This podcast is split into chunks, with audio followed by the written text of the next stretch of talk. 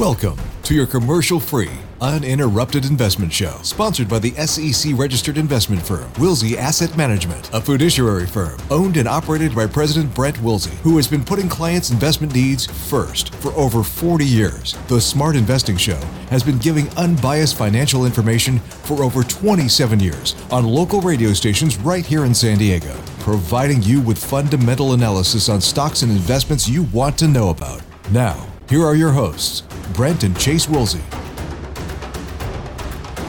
Well, hello and welcome to Smart Investing Show. I'm Brent Wilsey, president of Wilsey Asset Management. Great to have you here with us. So we got a great show lined up today. Going to talk about uh, CPI. Uh, that's a, the price index, consumer price index, inflation. Also, some words on China owning U.S. debt. That's no longer the big fear it used to be. We'll talk about why. And then growth companies, they're on fire. We'll talk about, uh, well, enlighten you on growth companies. And with me is Chase. Chase? Yeah, and as, as always, too. Oh.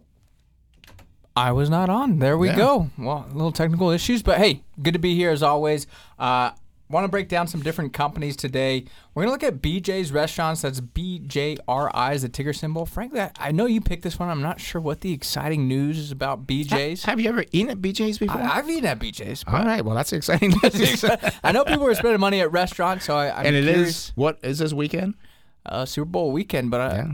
Uh, do a lot of people go to BJ's for the Super Bowl? Oh yeah. I, I guess I, I didn't know about that. So, well, we'll look at the numbers, see if you know maybe you go in there for Super Bowl, maybe you want to buy the stock on Monday too. Uh, also, we'll look at Fox Corporation. Some interesting news here this past week with a joint venture between Fox. Disney's ESPN unit, and also to Warner Brothers Discovery. Uh, curious on the numbers for Fox to see if it perhaps makes some sense to look at buying Fox's stock. And then lastly, we're going to look at KeyCorp regional banks, I'm going to say kind of back in the news. So, want to see if, if this regional bank could make some sense in your portfolio. So, excited to take a closer look at those three companies and break down those fundamentals, look at the valuation ratios, the balance sheet, and, and give you, again, an unbiased opinion on what we think about those companies. Yeah, a lot, lot to cover. So let's go ahead and get started. Let's talk about the CPI. One of the main reasons I continue to believe the Consumer Price Index, CPI, will continue to decelerate this year as I don't believe there'll be as much pressure from the shelter index. Now, in December, the median U.S. asking rent price fell 0.8% from the prior year to $1,964.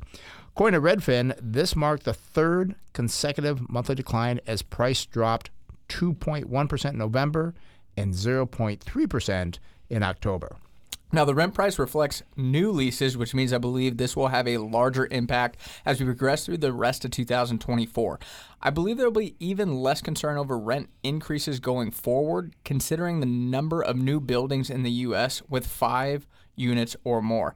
If you look over history, and we actually have this chart on our website, if you go to smartinvesting2000.com, you'll kind of see it going back to the 70s, the number of uh, five units or more under construction and also two completed. But I mean, these numbers are quite crazy because the completed buildings, well, that's near the highest level in over 30 years. And frankly, the number of new buildings under construction is at levels we have never seen before. So, I mean, these apartment buildings, we talk about this Yeah. all the time. These apartment buildings are going up like crazy. A- a- And again, I, I wish on radio you can see the chart again. You can see it at our website. You said it's there at uh, smartinvesting2000.com. But the chart, like they say, a picture, you know, says a thousand, uh, what, ten thousand words, a thousand words, whatever. A thousand words, yeah. thousand, thousand words. Not ten. This one says 10,000. ten thousand. This is ten thousand words. It is just amazing how that when you see that chart, like, oh my gosh, th- you can see there's going to be problems down the road because there's going to be so much inventory of rental units that they're going to be giving away those rental units to try to fill them, which I think is going to hurt the housing market because a lot of people saying, you know what, I can rent this house for here in San Diego four thousand a month, or get a beautiful apartment for thirty two hundred dollars a month with six months free rent, a gym, uh, a No coffee bar, landscaping. no landscaping, no cutting the grass, no fixing the. And I'll tell you too. I mean, I mean, I, I now rent, but it was great when I lived at an apartment. If your dishwasher broke, they had somebody there Yeah. on maintenance. They would come fix it that day. You were good to go. I mean, I still personally like living in a house better than an apartment, but for somebody that doesn't want those hassles anymore, I mean, this is definitely, especially if you look at the cost comparison analysis, it's like, well, yeah, I mean, I could get a house or I could get this really nice apartment for less because there's so many out there. Mm-hmm. And, again, for a lot of people, it's a great lifestyle. I mean, there's times that I wish I lived in an apartment because, oh gosh, now this broke. Oh, now that broke. And I rented for a long time. I did finally buy, but I don't know. I, I do think apartment living in the right apartments, now not, you know, a bad one, but a nice apartment – I, I, think it'd be a nice thing. And you would live in one when you first got here. It had a movie theater in it yeah. and a bunch of things. Yeah. yeah, it was a nice spot down in UTC, and uh, I, I, mean, I enjoyed it. Like I said, I like the house a little bit better because I like to, you know, barbecue and, and you know smoke some meat on the weekends. But uh, you know, it's it's something that for the right person, I think this is a huge benefit because the more units out there, I mean, it's simple supply and demand. You know, you have more supply well, that should pressure prices to the downside, and we mm-hmm. shouldn't see that that kind of rent increase that we've seen in the past couple years, which is a big reason why I don't think we're gonna have the same issues with CPI. And the big thing I want to point out as well is we talked about how this will help as we progress through the year because you have to again understand how the shelter index is, is looked at. These new leases don't have a huge impact on it just yet, but as we get through the rest of the year, the more we progress, the more these leases from October, November, December will impact that shelter index. The other part of the shelter index you have to realize again is the homeowner's equivalent, where you call somebody and ask, "Hey, what do you think you could rent your house out for?" we'll see what that looks right. like. But again, I think it's a little bit of a flawed system where this is real-time data. This is, I think, the important data to show that, frankly, the shelter index is not increasing at a problematic rate. And in fact, it has declined. And, and, and I know we have uh, Robert Beheck coming on later about the lack of inventory in real estate market, but we're talking about something different here about people living places.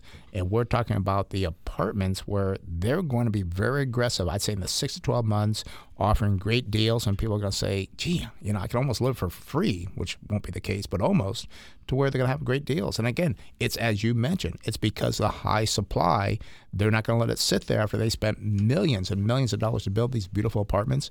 They need to get them rented. And, and again, you got to look at that graph again at Smart Investing 2000 com. And that'll be in our newsletter section. Our most recent newsletter has this information. It'll be at the very bottom of the page there. Yeah, and, and also too, I generally promote promote the, the newsletter at the end, but let's talk about it now. The newsletter, you can get that again at smartinvesting2000.com. That's smartinvesting2000.com, and it is worth getting for that graph. I got to tell you. Let's move on and talk about China owning U.S. debt. I've heard have heard people worry about China owning U.S. Treasury debt over the last decade or so, it truly has become a very small concern. China now holds just $782 billion worth of debt, which trails China. Japan. One, Japan. Yeah. Japan. Thank you. Japan Thank is our largest holder there. Japan, Japan is our. I saw Japan, but I, I, didn't want to say Japan. But they hold it at 1.1 trillion dollar. Uh, China still tops the UK, but the gap has been narrowing over the years as the UK. Wow, surprising this now holds 716 billion dollars of U.S. debt. The next largest foreign holder of our debt are Luxembourg at 371 billion and Canada, our neighbor to the north, 321 billion. With our debt now over 34 trillion, China owns just over 2%.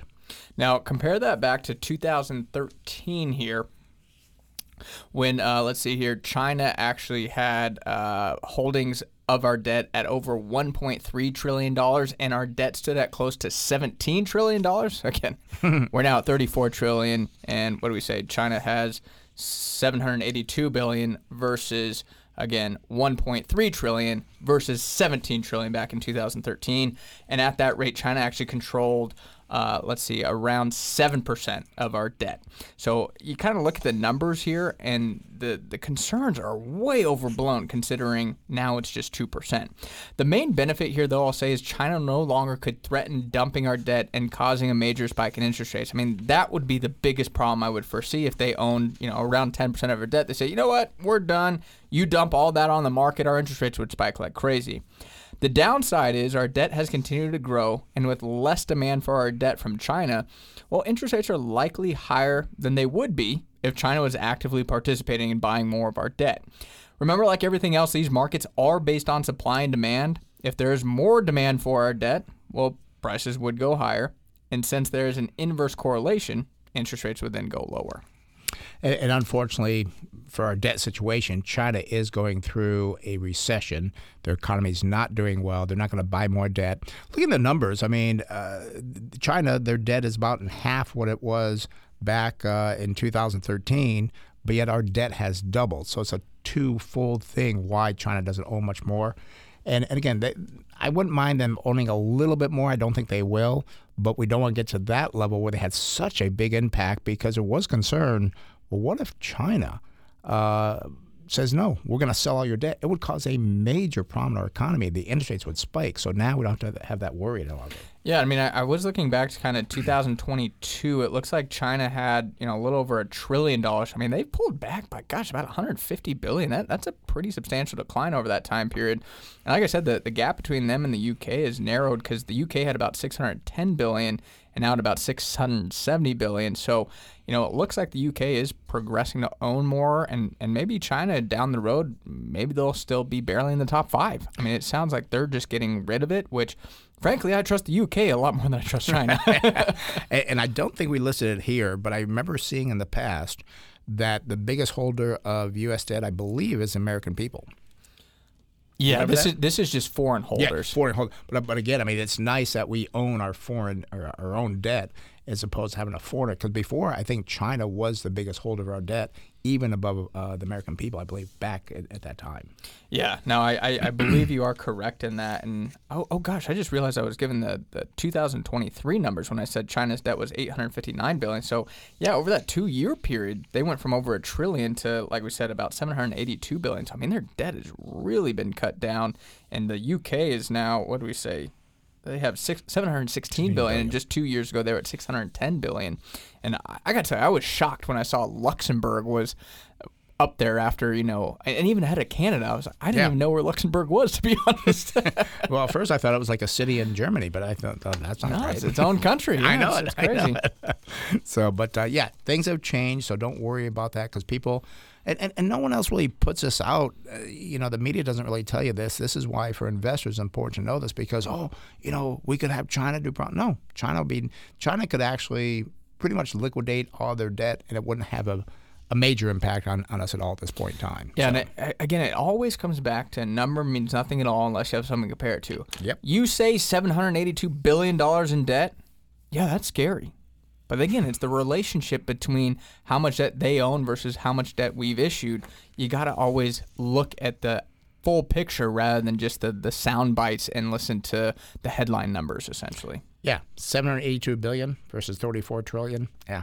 2%. 2%. Yep. So well, let's move on and talk about uh, growth companies because I don't like to invest in the expensive growth companies because of the risk that comes with them. People often forget how much value they can lose and how long the recovery can be. One great example of this is Microsoft during the tech boom. In 1999, Microsoft could do no wrong, and they were one of the most exciting companies in the world. The stock had a P of split adjusted value of $59.96 per share in December of 1999.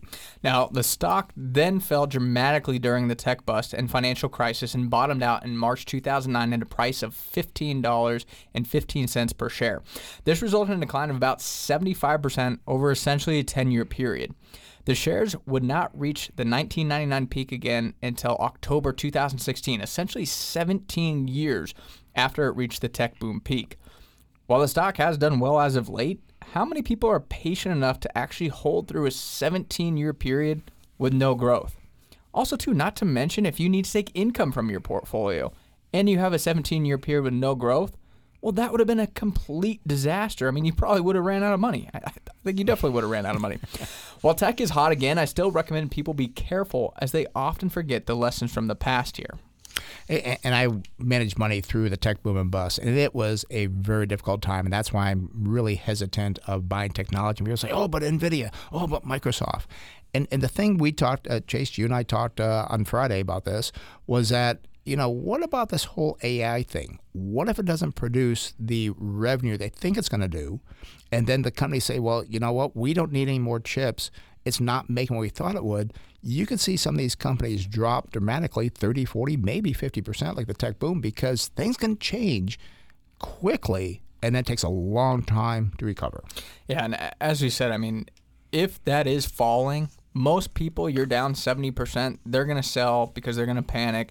And yeah, I mean, if you would have bought Microsoft after the collapse, yeah, you've done great during that time period. But the problem is, there was a lot of people that bought into Microsoft during the hype. Then a lot of them sold it as the hype fizzled out and they had big losses. And I know a lot of people too, they, they never got back into stocks because said, oh, stocks are risky. It's like, well, you bought Microsoft at a very expensive ratio and then you sold it. And yeah, of course you didn't do well on stocks. And again, managing money through this, people say, oh, Brent, you're too conservative. You're, you're missing the boat. You don't understand technology and so forth. And they were so convinced that I was going to go keep going higher and higher and then when the crash did come, you're right. They left the market not to come back for years, missing many good returns at that point in time. So people get too excited emotionally about where things are. And I'm sorry, Microsoft, NVIDIA, uh, they may go higher, but. It's, look at history. We can even talk about the tulip bulb crisis. Yeah, I, I and I'm going to say I would never do this because, you know, I, I think a lot of technology is expensive. But the problem that people have as well is they don't even you know put a portion of the portfolio in it. They get so excited about it that they put all of their portfolio into these big tech companies. And again, we can talk about this more, but obviously the S and P 500, the Nasdaq. I mean, it's very heavily tilted towards these tech companies, so you're not as diversified as you think. So then you have these people that they're so heavy into tech that you don't even have a diversified portfolio. That when this becomes an issue, and I, I strongly believe it will, I mean, you're going to lose your shirt in this type of collapse. And that's where I think a lot of issues ensue is people they chase the hype, they want to get those returns, they want to try and average 20% per year investing and frankly we'll tell you that is not sustainable over the long term. That's how you end up losing money. That's the big risk that people take and that's where people correlate investing in the stock market is risky. And Chase, I think they could lose their shirt and maybe their pants too if they're not careful there. You know, so but again, and it's also in mutual funds. We've seen mutual funds, ETFs, that they're so heavily concentrated in the technology companies. Check your mutual fund, check your ETF because they could be holding a big portion there, and that could really decline dramatically, and it would hurt the S and P 500 as well. Yeah. So, all right. Uh, well, you know, it's time to talk to our financial planner, uh, Harrison Johnson, talking about the future workforce. Harrison, you with us? I am here. How you doing, guys? Well, good, good. Talk about the future workforce. That's a, that's the wrong topic there. What's the wrong topic? What What do you mean? What what? okay, that's why he's so confused. Yeah, he's, he's like, "What are you guys talking about?" that doesn't sound like what I want to talk about. Yeah. He's like, "What do you mean?" Wait a minute. Workforce? Okay, that sounds more like Harrison. Understanding your tax phases. There, there we, go. go. That's well, that, financial okay, planning. let's talk taxes. Yes, that's financial planning. there it is. So yeah, that's that's it. So understanding your tax phases. So sometimes it feels like taxes only go up, but it doesn't have to be that way. In fact, most people go through different tax phases during their lives. While you're working, taxes seem high because you're subject to a lot of different taxes. You've got federal taxes, you've got state taxes, you've got Social Security taxes, Medicare, disability taxes, all being withheld. Then, when you retire, things change. You're no longer subject to payroll taxes, which, if you're in California, that's a flat tax of 8.75% when you add in Social Security, Medicare, and disability. And in retirement, some of your retirement income may be partially or even fully tax free. So, for a lot of people, that initial part of retirement might be a period of low taxation, which means you don't need as much total income to produce the cash flow that you need to live your life. Then, as you get into your 70s and 80s and 90s and beyond that, you may see your taxes increase again due to required distributions you have to take from retirement accounts and also extra premiums you have to pay for Medicare. So, by taking a step back and understanding these different tax phases that you go through, you can take advantage of your tax situation and create a plan to reduce that lifetime tax bill, uh, you know, going forward. And Harrison, you meet with many clients. Where would you rate tax savings or paying taxes when you meet with people? How do they feel? How would I rate it as far as you, how important how, it is? How important it is at? to them? Yes, how important it is to them. I mean, I, I consider myself more of a tax planner. I mean, that's kind of the priority that I look at because there's so much that can be done tax wise as far as, you know, what income you should be taking at certain times, how should you be deferring income, how should you be accelerating income in some cases, how you can, you know, restructure the assets that you have to create the right level of income during the right years. So a lot of tax or a lot of financial planning is really tax planning, which if you can save your tax bill or reduce your tax bill every single year, that's going to leave more money in your pocket. So that means, you know, you have more money for spending, you have more money that you can invest, you can have more compounding, and, and it just kind of improves everything. So when I meet with somebody and I'm presenting their plan to them, the first thing I do with everybody is an overview on how taxes work because tax planning is such an important and crucial part of your overall financial planning picture and you're projecting now in the future and different things that they can do. You talk about the Medicare tax. There's so many different things that people stumble on that they don't realize until it's too late. So you can prepare them. So they probably go in their CPA like, oh yeah, your your, your tax are set up so nice. How come? Well, because Harrison Johnson's my financial planner. and you know, a lot of people will look at it and say, oh well, you know, it's who knows what the taxes are going to look like in the future. Tax rates might be higher, lower, sideways. You know, who knows what it's all going to look like, so it's hard to predict. And that's not the right way of looking at it. And really, you don't need to know exactly, you know, what the tax rates are going to look like in the future. You also don't need to know exactly the dollar amount of income that you're going to have. All you need to know is a, a pretty good idea of the level of income that you'll have because by understanding that then you'll understand what you know expected tax bracket or tax tier that you'll be subject to. And you know you can take a step back and say well you know when i'm working i'm i'm paying more taxes because i'm in these higher tax rates. Um, when i get into retirement my income is probably going to be in this range which means I'll, I'll be in this tier and then later on it's going to be higher. So you know you don't have to know exactly what the future is going to be but if you project out and you know take a look at your assets and income now and how that's going to change you can get a really good idea of you know what your tax situation is going to be and if you can understand that that'll help you make the right decisions along the way Great. Well, Harrison, this is why financial planning is so important for people to really sit down and you do a lot of listening in the beginning to find out what their situation is. And I know you met with somebody today. I think you were in the office like two and a half hours. I was waiting for you guys to come out. Like you're in there forever. Yeah, it was about three hours today. So you know those meetings take a long time because there's a lot to go through. But at the end of it, you know you're you're very confident and comfortable with you know all the things that you're doing because you're everything makes sense and it all comes down to the numbers. Yes. Well, Harrison, thank you very much. Uh, you have a great day. We'll see you on Monday. All right, thanks, guys. We'll see you Monday. Okay, bye bye. Again, as uh, Harrison Johnson, he is our financial planner. He is a CFP. He's on a salary. He's not going to try to sell you annuities or life insurance. He's really going to do a true fee based financial plan for you.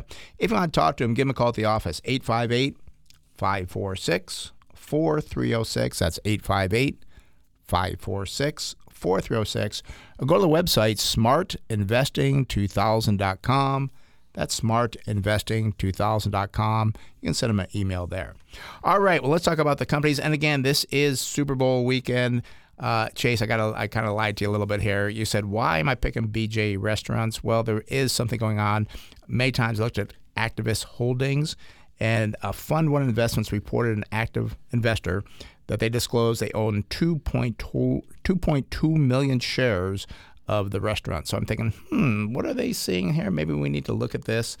And being Super Bowl weekend, I thought, yeah, this would be kind of fun. So, how many people go to a restaurant Super Bowl? I, I I've never heard that. Is that popular? Yes, I believe the oh, number. You have numbers for I, your yeah, because for my segment on KSI tomorrow, I have numbers, and the number is this is approximately 16.8 million people go to restaurants. Wow, I'm, yeah. I'm shocked by that. And I, I, I was going to say, you know, for our, our, podcast listeners, they'll find out how good we are. But, you know, who, who do we got on Sunday?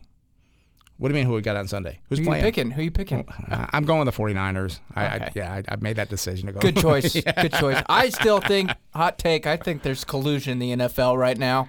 You there's know. no way that Taylor Swift starts dating Travis Kelce and all of a sudden they make it to the Super Bowl. I, am just going to put it out there. It's you, just know, very odd. And, and CBS, Paramount, they're going to be actually that. That's who's showing the Super Bowl, and there are, are, are bets on how many times CBS is going to show Taylor Swift. I mean, you think about it. They've made so much money off Taylor Swift now being in the Super Bowl with all the betting, with all the, the media now wanting to sell commercials. I mean, it was a, gosh, Either the NFL got really lucky, or there's some strange things going on there. Uh, you know, I wouldn't argue with on that. And, and do you think she's getting maybe five percent of the seven million dollars they're getting for the commercials? I, I don't know. Yeah, it's crazy, but I digress. I, I'm also taking the Niners. I just hate the Chiefs, so um, I'm, I'll be a Niners fan this weekend. And one other thing too, be careful when you go to those parties because the average calories during a Super Bowl feast is eight thousand three hundred.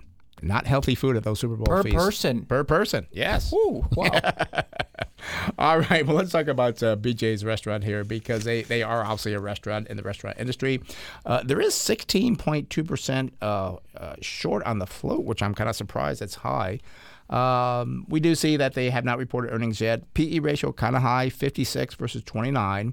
Price to sales is good though, 0.6 versus 2.7. Price to book value, 2.3 versus not material for the industry. Price to cash flow looks good as well, 9.5 versus 17.7, and a very good peg ratio. 0.2 versus 6. You want that peg ratio lower. It tells you you're not paying very much for the future growth of the company.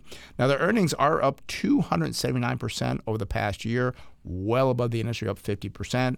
Sales are up 5.4%, not as good as the industry. And the five year growth rate from analysts, this is the exciting part. They're looking for earnings to grow by 180% over the next five years. They do not pay a dividend, unfortunately. Look at the balance sheet. We got a current ratio of 0.3 versus 1.3, and I got to tell you that non-liquidity that scares me an awful lot, especially when the debt to equity is 1.3. We do see a net profit margin of 1.2 versus 9.1, and return on equity 4.3. We like you to have at least be at uh, uh, 15 or higher. You you got to give me some good numbers here going forward, Jason. To say we want what to buy this. What did you say the debt to equity was? The debt to equity is 1.3, and Yeah. and that's not out of line.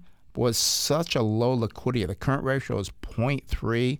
That is not a lot of liquidity. Now, I, I, I still wonder the food and beer. I mean, you're not going to keep a lot in inventory in theory. So, I mean, but that's still really low. You still want a good quick ratio, which excludes inventory. So, and that's the same. That's 0.3 as well. yeah, so I, it's just very low. But obviously, there's not that inventory buffer that you normally get with the current ratio. And I know we've looked at uh, restaurants before, and I believe this is also our franchise model, which that does change things a little bit. I was gonna say I wonder because most of the time I've seen debt to equity much higher for, for the franchise model, but I wonder if they actually own and operate these restaurants because the debt to equity at 130 percent is actually not that bad when you look at like I'm gonna say McDonald's or you look at I know we've looked at Yeah. like uh, the IHOP and Applebee's. I think that's Dine Brands, uh, Bloomin' Brands. I, I've looked at these different ones, and those debt to equity sometimes are not material. So I do wonder if they own and operate these businesses. What could be? Wow, it, it, it's break time already. Okay, well, let's take a break. Uh, we'll be right back after this quick break.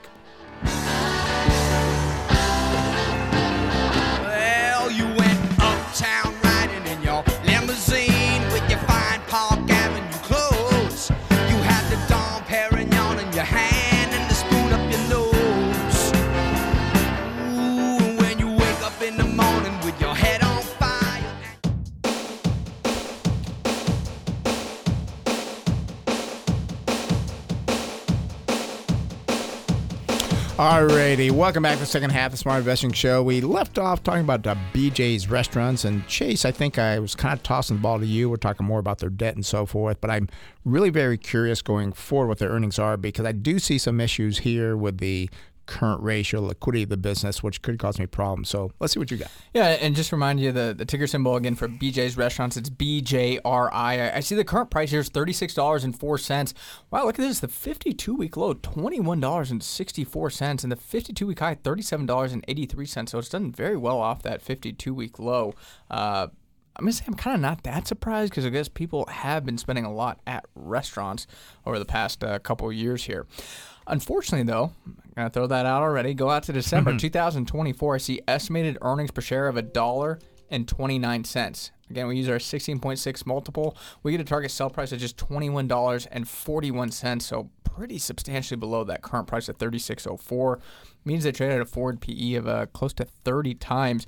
And I got to point this out. This is kind of strange. I see December 2023 looks like they haven't reported for the fiscal year yet, but they're looking for earnings growth of 994%. Wow. What the heck happened in 2022 where their earnings were depressed? Obviously, they were negative.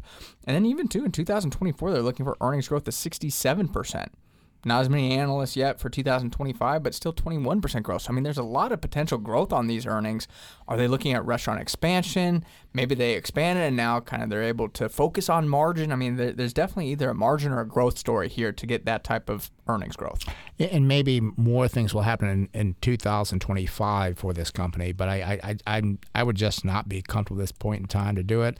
But I think I'm very comfortable going to the restaurant and, and eating there. And they got these fantastic desserts. I, Oh, the Pizookie. yes, Oh, yes, yeah. they're so good. Wow. I like BJ's. It's a great restaurant. It is a great restaurant. So don't buy the stock. Go to the restaurant, enjoy the food there, enjoy the Super Bowl there. So, all right, uh, let's move on. We, we want to talk about this whole deal that's come up on the sports world. And I've talked about this. I hate not having my cable because it was so easy before you could watch everything together. Now you got to go to, to Peacock. You got to go to, you know, uh, Max. You got to go to Paramount. I mean, all these different. They're trying to, to combine this for the sports world but I don't think they're there yet, and that the numbers haven't come out yet. What they're going to charge for this, which is not going to be cheap. I, uh, rumors are like fifty dollars a month, and you know, I as a sports fan, I look at it and even go, I don't even know if I want to do that. To be honest with you, I, I I mean, the only company I've had an issue with really is Fox, because the only sport I'm going to say I really care about is the NFL, and then. Um, also, too, I like to watch the Padres, but now the Padres you can get direct to consumer, I think, for like $19 a month. So I can get that during Padres season. And then for the NFL, I'm able to watch, you know, I uh, begrudgingly became a Chargers fan again. so I can watch most of those games either on Paramount Plus or I can watch it on Peacock if they play on Sunday night or um, the only other ones I have issues with is Monday Night Football on ESPN and also to uh, Fox because Fox doesn't have a streaming service. Right. So I know you like the cable, but part of me says I know what I want to watch all the time. It's either the NFL, Padres, or CNBC. Right. That's really the only things I need to watch on TV. And I, they still haven't come out with a package for me that I like just yet, I guess. And, and, and that's why we're going to look at Comcast because they're on the other side of the coin I here. thought we were looking at Fox. no, because Fox just reported earnings, so we want to do Comcast. Okay, that's Yeah, right. That's yeah. right. So, but but you know, looking at this deal, the problem with the deal is that you still have CBS, which has what a contract with the NFL for another eight years. Uh, you've got now you've got uh, Amazon showing sports, uh, Google. You still don't get everything in one place. You still have to have many different things. So it's not there yet. I kind of wonder. I would love to have the old days back, where everything's in one place for for cable. With that, let's look at Comcast to see what their numbers look like because the other ones were they're reporting earnings or have just reported earnings. We don't have good numbers yet. Maybe next week we'll look, at that. But Comcast in the telecom services industry, this is amazing. It's not going down because the short on the float is only 1.1%. So no one's really thinking this is going to drop anymore. They've got a great PE ratio, 11.3 versus 19.9. Price to sales, 1.4 versus 1.2. Price to book value, 2 versus 1.6. And price to cash flow is higher for Comcast at 6.1 versus 4.7. I always love that PEG ratio. It's 1 for the company versus 9.7. That's a positive.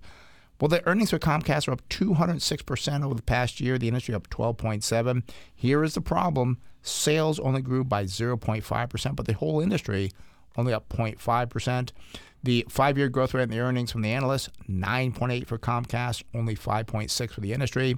I like the dividend 3%, and they only use 31% of the earnings to pay that out. Look at the balance sheet. Uh, current ratio a little bit risky, 0.6 versus 1.1. Debt to equity 1.2, not bad, especially compared to the industry at 1.7. Net profit margin, very good, 12.7 versus 6.5. And return on equity, also good, 18.6 versus 11.9. I'm kind of liking what I'm seeing here, Chase. What do you got going forward? Yeah, so again, looking at Comcast Corporation, their ticker, ticker symbol is CMCSA. Their current price $42.07. I see the 52 week low is $34.63. The high was $47.46.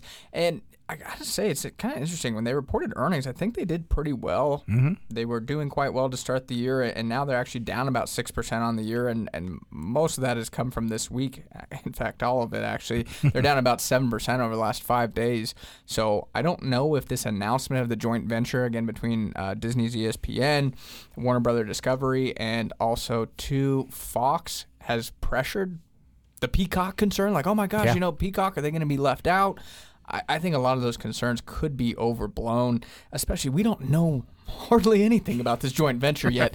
I think again, people are selling first, asking questions later, potentially for some of these businesses that aren't going to be involved in the joint venture.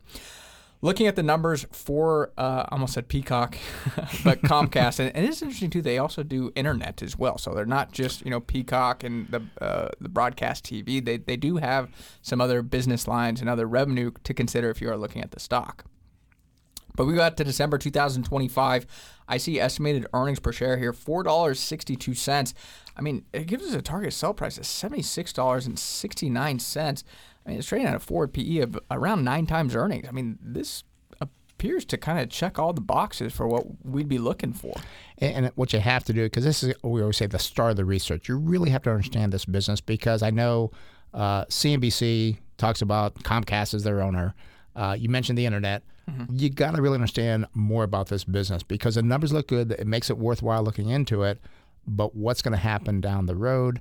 Uh, and again, not a big short. If this was going to have problems because of cable, you'd see short at 10, 15%. I, and I mean, I, I look at the earnings growth. I mean, they're looking for earnings growth. It's not setting the world on fire, but for 7% this year, 8% next year, I mean, you're, you're getting sound growth and, and very low valuations. I, I like that. And the other thing, too, I want to know what networks they own because – frankly, if people started again cutting the cord more aggressively, I think CNBC would be able to still be profitable by doing something because people. I think would still want to watch CNBC, so I don't think he would have like, oh my gosh, they're they've lost all this money on you know uh, television because now people cut the cord. I think people would still find CNBC and they could still make that asset profitable. And they also do grow that dividend by a small amount as well. Looks over the, fat, the last five years, they've averaged about an 8.8% growth rate. Actually, not that small, actually pretty decent. Yeah, I I, Yeah.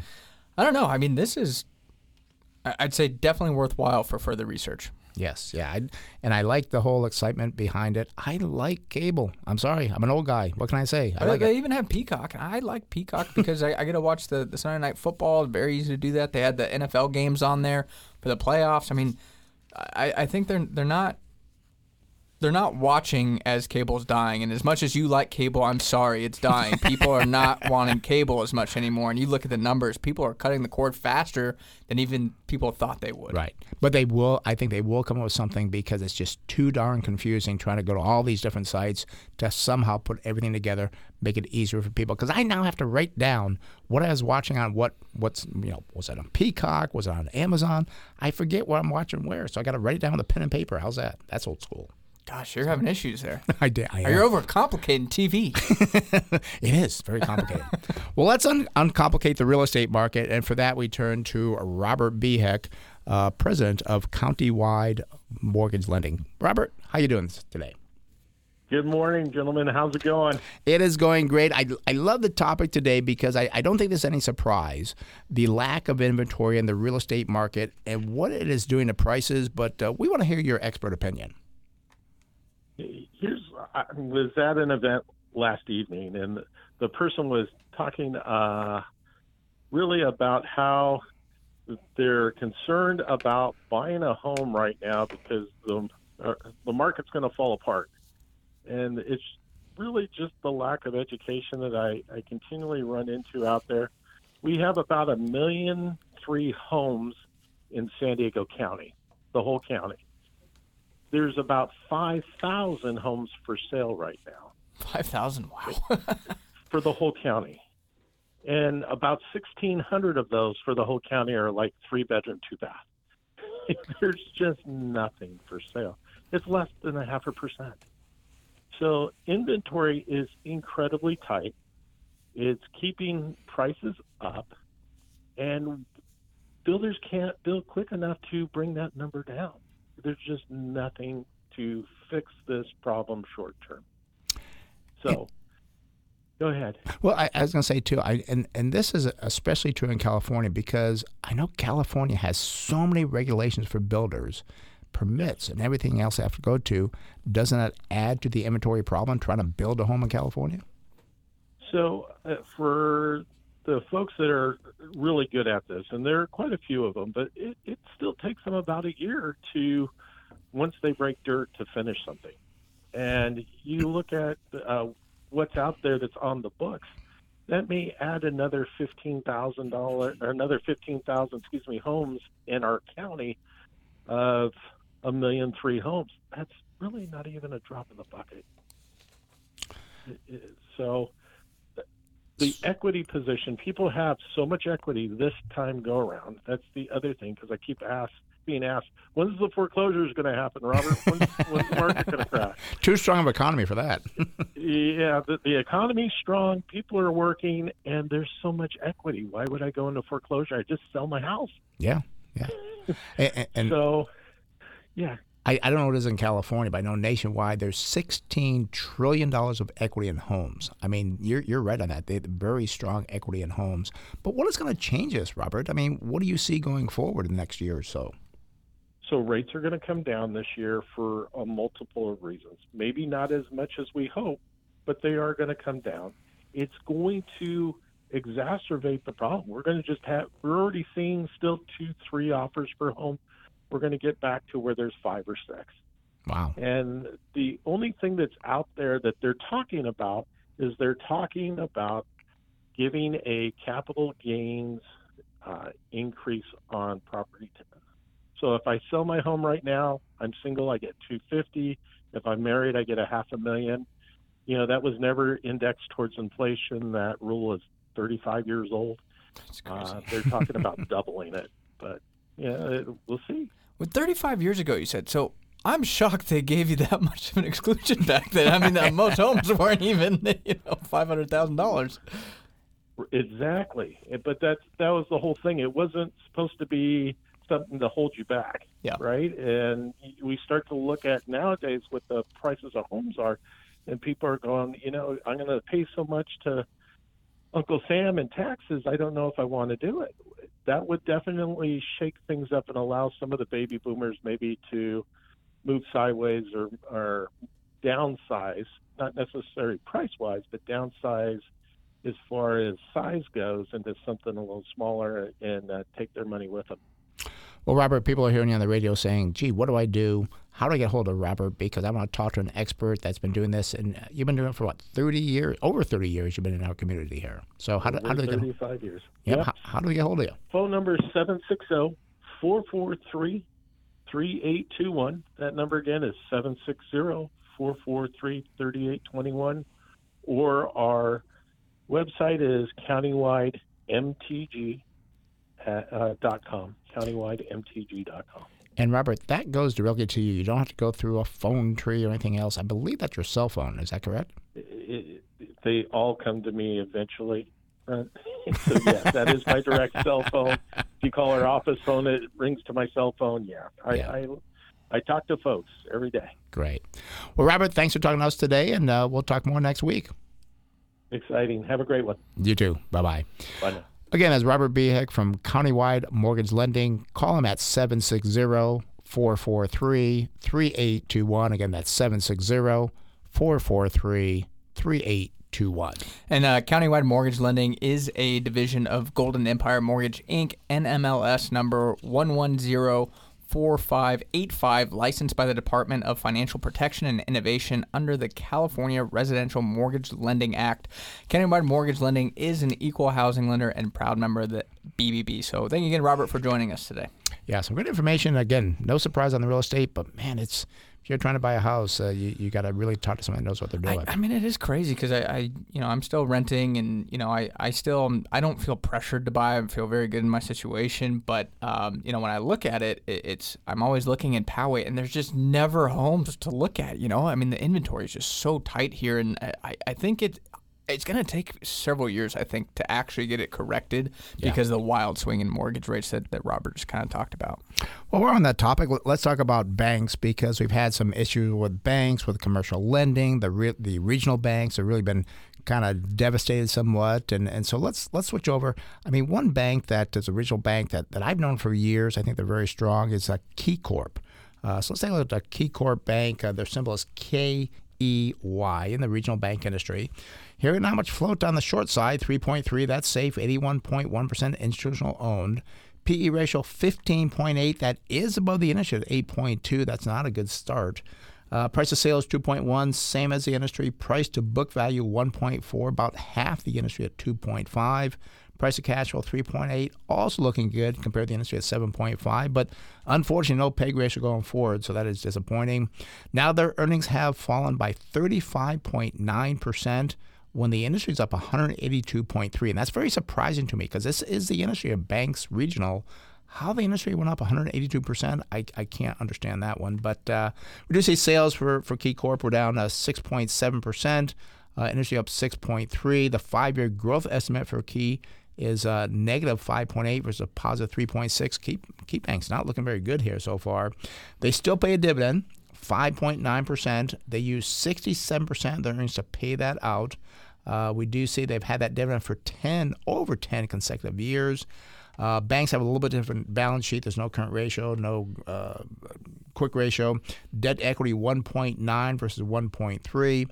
Net profit margin is very good, 19.8. But wait a minute, the whole industry is at 27.8. So 19.8 is good, but 27.8 is better. Return on equity 8.6 versus 11.5. I, I was hoping for something better here, Chase. Maybe you got something better going forward. Yeah, well, start off here again. The the current price for KeyCorp, again, their ticker symbol is Key, K E Y. Well, it's $13.89. I see the 52 week low is $8.54, and the high here, $19.65. I see over the last year they're down about 29%. No surprise considering obviously the banking crisis we went through last year. You can see a big fall off in the stock price from, uh, you know, February through March of last year. And uh, year to date, even the stock is still actually down a, a few percent here, uh, 3.5% to be exact. But going forward for, again, KeyCorp, we go out to December 2025. I do see estimated earnings per share here of $1.68. It gives us a target sell price of $27.89. So, I mean, the, the valuations are low. You, are getting, gosh, uh, around 100% gain essentially based off our target sell price and a forward PE that, that's around eight, eight and a half times earnings. And, and again, I, I, see that they went up in 2014, a dollar eighteen. You said uh, 2025 was a dollar sixty-eight. You said, yeah, yeah. I mean, I mean that's incredible. And I go back 90 days, it was a dollar seventy. What you have to do when you're getting into these industries or these banks is look to see the best you can what those loans are. Because I've talked about this. A lot of these commercial loans, they're international. They're not even in the banks. I think it's like 18, 19 percent is overseas loans and where are those loans at. Now, if you have a lot in New York City or San Francisco, you probably got problems. Well, and I think the big issue here again is we, we got in the news that what was the name of it? New York City Bank or New York yeah. County Bank? I, I, I don't remember the exact name of the, the bank in New York, but everybody's worried about, oh my gosh, we're having another banking issue here with this bank. I still believe that this this issue is fixated on one bank. I mean, you dive down deep into that. That bank is the one that purchased Signature Bank. Well, they had to not go through any regulatory hurdles before because they were too small. Now, all of a sudden, who let them buy them? I, I think was a silly decision because now you're over 100 billion in assets. You've never gone through regulatory hurdles. Now you're managing through a major integration and new regulatory burdens. That was a silly decision. So now you're having that issue. They're having issues with the commercial properties. And and one thing too, kind of off topic a little bit, but if I held this New York bank, I heard as well on the news that it wasn't just office, but it was also multifamily that they were having issues with because New York has a rent cap. So that's pressuring the valuations on some of these yeah. multifamily issues. So, I mean, this is, I think, really fixated and, and really just stuck on one bank. I still don't see a banking crisis that's going to fold over into all these other banks. We saw it happen last year with Silicon Valley Bank, Signature Bank, First Republic, I think, was just unfortunately in the wrong place at the wrong time. New York Bank, I think, could also be another domino to fall. But I think what could happen is they could just get acquired potentially if there is a a bank run again, as people get worried about a fall in New York New York's bank there. And actually, I believe there's a lawsuit against the bank for taking on this big of a I'll call it a problem. Now, because J.P. Morgan, they took over, uh, who's it, First Republic, right? Yeah. And for them, it was like nothing. Nothing. It's like that made sense. But you have a smaller bank trying to take up a, a bank, even the same size it, it, it makes no sense. And you said now because they've doubled in size, now they got new regulations. They even know about with J.P. Morgan. They do the regulations all the time, and they probably would. Large department takes care of that. Yeah, and as much as I like competition to save the banking system, I think it would have just been easier, much simpler to let you know Signature Bank get acquired by you know the uh, they wouldn't let Wells Fargo do it because they're showing the, the regulatory uh, you know hurdles that they have to overcome. But you know, like a Bank of America do it. You know, have them kind of consolidate it because it's still such a small percentage of the overall banking assets. Just let them get consolidated there. And we've talked about this a lot before, where there's so many banks here in the United States compared to other countries around the world. And, and frankly, it's like, you know, Chase, Bank of America, you know, even the Citigroups, Wells Fargo's. I mean, I still think if you want to be in financials, that's the safest way to do it. You might be able to make more money in some of these regionals, but I think they come with a lot more risk. I think financials is a great place to be, and I was a little bit more optimistic that we might see some good numbers on KeyCorp. But frankly, I'd, I still think I'd rather just stick to the big money center banks because I think you can do very well without taking on you know some of the risk that you may get with these regional banks. In our portfolio, I mean, we're probably I think about 35% of financials because we we would not add another regional bank, we'd be too heavy in financials. But I think there is some opportunity here if you do the research. And again, I think KeyCorp could be a possibility. There are larger regionals, larger yeah. regional. And what happens is that you know you throw the baby out with the bathwater. The whole industry has come down. But if you do the research like we do, you can find some good values. And not to say, oh, next week you made all this money, but if you buy good quality business like a, and we'll say KeyCorp, uh, although we've not done the research on it. Um, two, three years, like, wow, I, I made, you know, 50% of that investment, which is nor. That's a, that's a good return on two, three years. I'm going to ask you this right here, right now. Would you take a KeyCorp or a, a good, sound regional bank, or would you take a big money center bank? uh, that's a tough one because we know the money center banks are safer, and I think they will grow. Um, but I, I, I think if we didn't have so much in our portfolio in financials, again about 35%, and say we're at like 15 or 18, I, I think I would take on a, a, a, a KeyCorp. Yeah. Uh, with the research. I'm, I, yeah, I mean. I guess we already have, I'm going to give it away a little bit. We have two banks in the portfolio. I guess I just like our two banks better than, than KeyCorp. Uh, yeah, but I, I think over the next two years, I think a KeyCorp, you could have a better return on a KeyCorp over two years than you will have on the big money money center banks. Maybe I don't know. we, we talked about Citigroup earlier in the year too. I I almost think I would rather buy a Citigroup than a, a KeyCorp. I mean, there, there's. I don't. I, I mean, you got to yeah. dive down deeper into the numbers. It's all kind of speculation at the end of the day here, but um, you know, I I don't know. I, I just get worried with the regionals because you have the concentration a little bit more in, in certain areas of the country, which can hurt you, also can help you potentially. But I don't know. I mean, it, it's I think it's worth looking at, but I know for me personally, I, I think I, I like where our banks are at, and I, I wouldn't necessarily look at selling one of our banks to buy a different bank. No, and I wouldn't do that. That's but I'm not going to tell anybody what our banks are. No, we're not going to tell what the banks are. But yeah, um, you know, Chase, we got a little more time here, just a few more minutes. Uh, you, you want to look at Meta because I know Meta's just been on fire lately. Yeah, we can look at Meta real okay, quick. Let's take a look. And, and Meta, you, you, know, it's kind of funny. They should go back to the Facebook name because this whole Meta universe or whatever they called it never really materialized. Maybe well, it, it's, it saved the stock. it was them getting the rid of the metaverse. It right. saved the stock. They need to get rid of Meta and go back to Facebook. well, Facebook, uh, again, see, I said Facebook. And somebody used to be FB. Now it's Meta. It's M E T A for uh, Meta. Uh, they're in the internet uh, content information industry, only 1.2% float. Surprise on this, only 78% institutional owned. Uh, we do have earnings for the last quarter here. So the PE ratio, 31.5, above the industry at 25.5. Price to sales, 9.1 versus 5.9. Price to book value 9.1. This is better than the industry at 44.5. And price to cash flow 17.3 versus 18.4. And they do have a good PEG ratio, 1 versus 6.8. Now, I gotta love these earnings. 73% over the past year, they've increased their earnings. Industry's up 82.8. Sales increased by 15.7, not as good as the industry at 19.6. Meta does have a five-year growth rate in the earnings from the analysts of 26% versus 19.7. New to the company, dividend yield 0.4%. Uh, yeah, I know. It's so exciting. Wow, what can you do with that? Uh, we do look at the balance sheets. A current ratio 2.7 versus 2.4. Debt, not much debt, 0.2. Their net profit margin is 29% versus 22.5. Return on equity 25.5 versus 25.8 for the industry. We've got some good numbers. We know the stock is expensive. What do you got going forward? Yeah, current price here for again Meta platforms, Facebook, Instagram, whatever you want to call them. There, four hundred sixty-eight dollars eleven cents. The fifty-two week low here, one hundred sixty-seven dollars sixty-six cents. Fifty-two week high, four hundred eighty-five dollars ninety-six cents. We know that the year of efficiency from Mark Zuckerberg, as they call it, was definitely effective for shareholders. I know last year the stock's up about one hundred fifty-six percent. Large company here, market cap one point two trillion. Now, since they have reported earnings, we go out to December 2025. I see estimated earnings per share there.